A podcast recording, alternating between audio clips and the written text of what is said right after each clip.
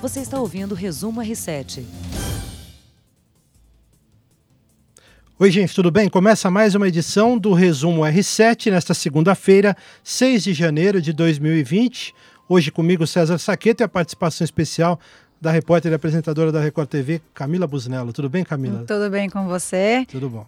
Oi para todo mundo, né? Hoje eu estou no lugar do Heródoto Barbeiro, então, como diria ele, oi povo do R7.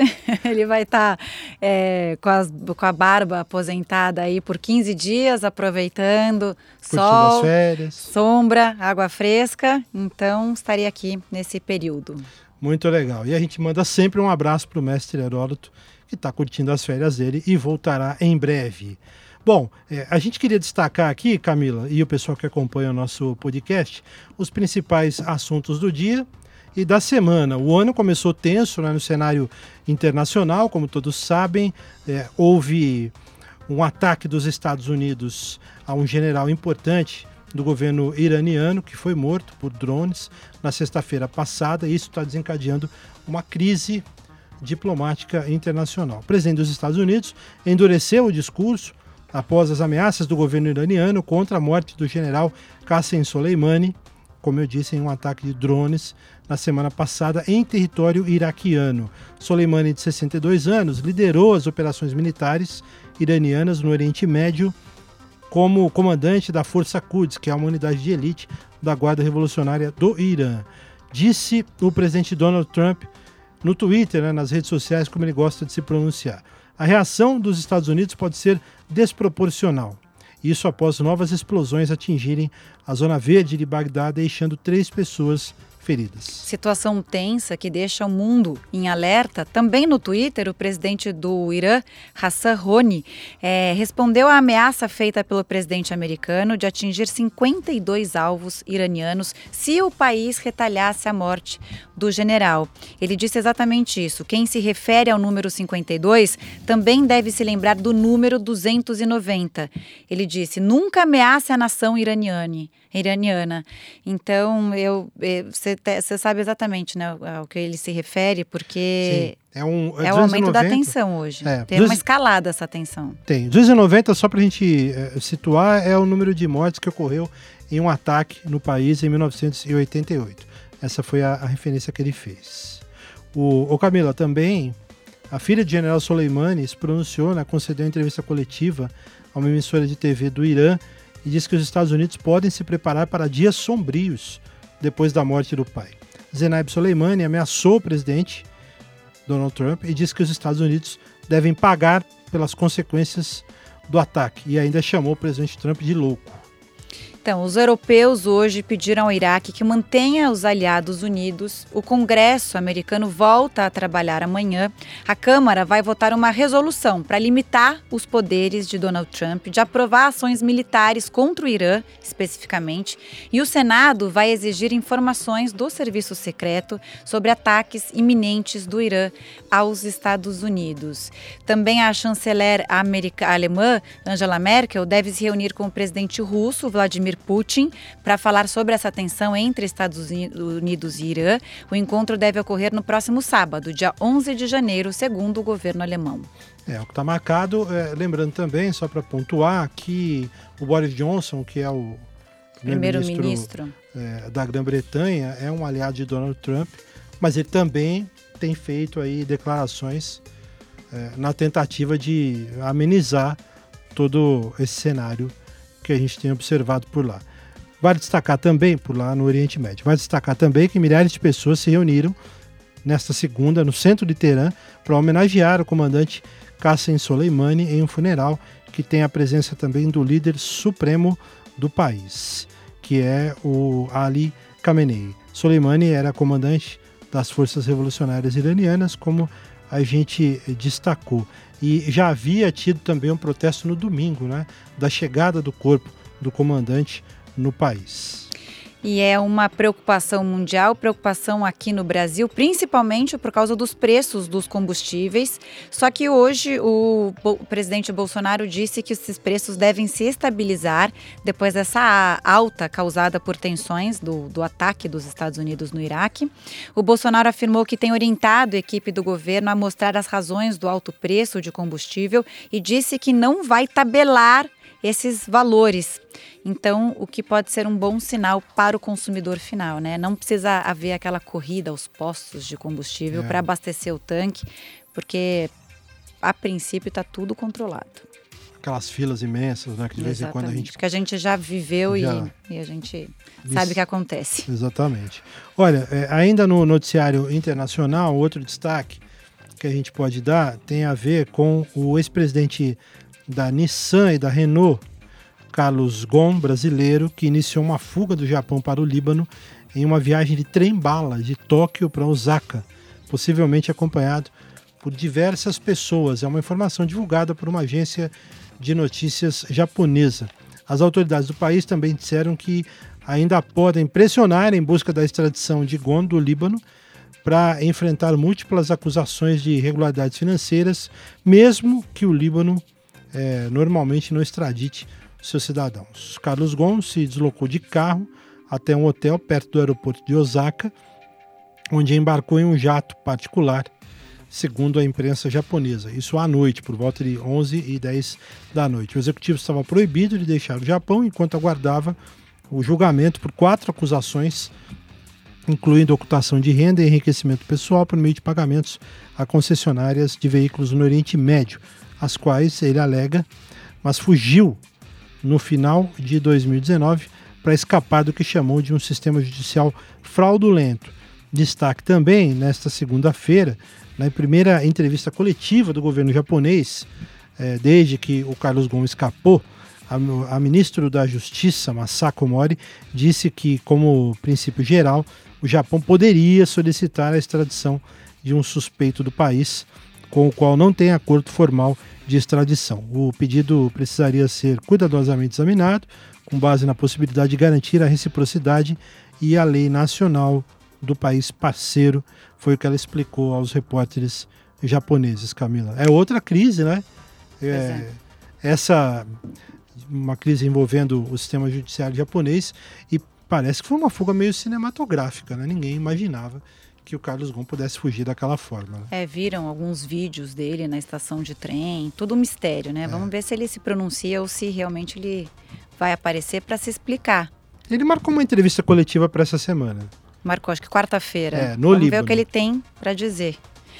Agora, vamos voltar aqui ao Brasil com uma boa notícia para nós consumidores. O limite dos juros para o cheque especial começou a valer hoje de 8%, ou seja, as pessoas vão pagar menos juros quando ficarem no vermelho ali na nossa conta de é, conta crédito mesmo, normal. Conta corrente. Conta corrente, exatamente. Os bancos não vão poder mais cobrar mais do que esse percentual, mas haverá uma taxação mensal de 0,25% para clientes que têm um limite superior a 500 reais. Isso. O último boletim do Banco Central afirma que, em média, a taxa de juros do cheque especial em novembro ficou em 318,3% ao ano, o que é um absurdo. A pessoa já não está conseguindo pagar as contas, fica no vermelho.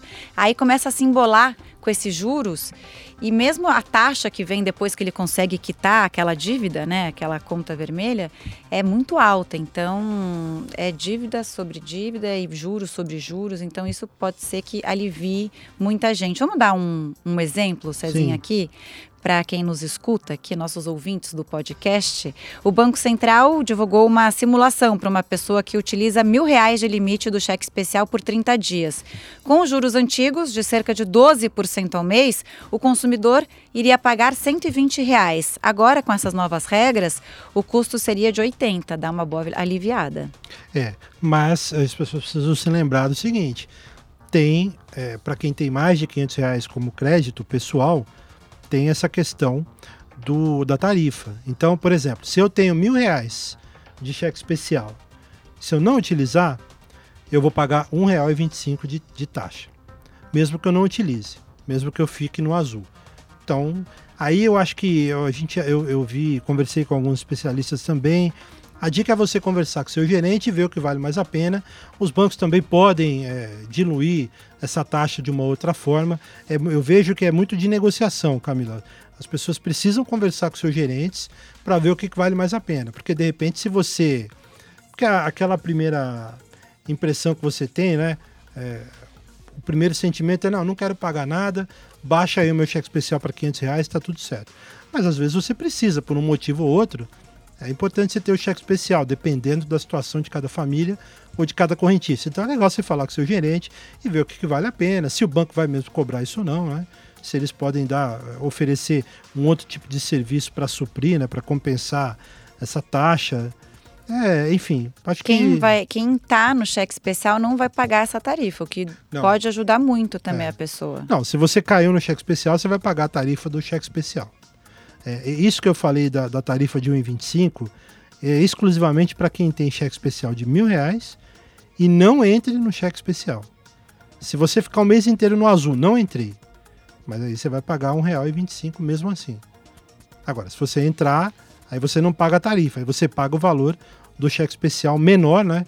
Com base nesses 8% que o governo estipulou de juros. Vamos ver na prática como isso vai se dar. É. na teoria tá lindo, né? Não, Vamos na teoria é, é, bacana. Agora, você falou de as, as taxas são muito altas e as pessoas precisam realmente de orientação financeira. Eu já vi matérias aqui mesmo na, na Record TV de gente que usou o cheque especial para pagar o cartão de crédito.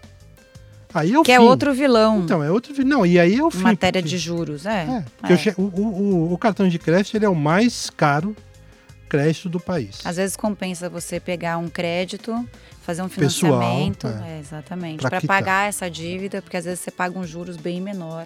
Né, do que o que você pagaria no cheque especial ou, como você citou, no cartão de crédito. É, mas sem se enrolar, viu, gente? Porque aí o cara faz um, um crédito pessoal que é mais barato para pagar o cartão de crédito. Só que aí, se ele não se reorganizar financeiramente, Daqui a pouco ele vai fazer o segundo crédito pessoal para pagar o primeiro que pagou o cartão de crédito. Ixi, aí é uma aí, enrolação então, que não sai nunca mais. Não sai. Aí é, é, difícil, uma, é, é difícil, é difícil. O ideal é nem entrar no cheque especial, esquecer que tem aquele, aquele crédito extra ali, é. que é uma armadilha, mesmo Exatamente. com esse, essa facilidade agora que os bancos vão oferecer. Bom, vamos falar do Globo de Ouro de 2020, além Sim. dos vestidos, premiação muito bonita, glamurosa. Eu acho que é tão importante quanto o Oscar, né, que vai acontecer em 20 de fevereiro. E aí, como já era de se imaginar, o Coringa foi muito premiado. O que, que você achou? Olha, eu vou dizer a você que eu vou confessar que ainda não vi o Coringa, é, porque não tive tempo ainda. Pois é. Filho é, pequeno. Filho pequeno. Mas a é. atuação é, do Joaquim Fênix está maravilhosa. Maravilhosa. Ele ganhou o prêmio de melhor ator pela atuação. Muito bacana. É, outro filme muito premiado, o, Camila, foi o 1917. Foi né? uma surpresa para todo foi. mundo. Tô, essa eu também não assisti, quero, quero ver. Ganhou acho que três estatuetas. É, o, ele, o 1917 ganhou o melhor, foi escolhido o melhor filme. Quem ganhou três estatuetas foi o filme do Tarantino, Era uma vez em Hollywood. Tem essa série Fleabag também que foi premiada. E ela não me pegou, é engraçado, né? Ela é? já foi bastante premiada, consegui assistir uns três episódios, mas não é aquela que você fica colocando um episódio atrás do outro, não sei. Mas está sendo muito bem falada e a atriz é muito boa. A atriz principal também, acho que ela foi premiada. Agora, a gente estava falando do Coringa, vamos colocar a música do Coringa pra gente. Vamos. Smile, though your heart is aching, smile, even essa é a principal do Coringa, né? Essa é a principal do Coringa, estava no trailer, inclusive. Só que teve uma outra música de destaque, né? Muito mais do que essa do Coringa que a gente mostrou agora. Qual que é? Ganha, que ganhou como melhor música Globo de Ouro de 2020, I'm Gonna Love Me Again.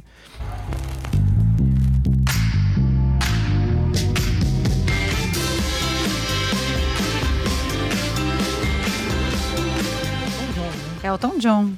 Muito Ótimo, legal. Sou É do- fã.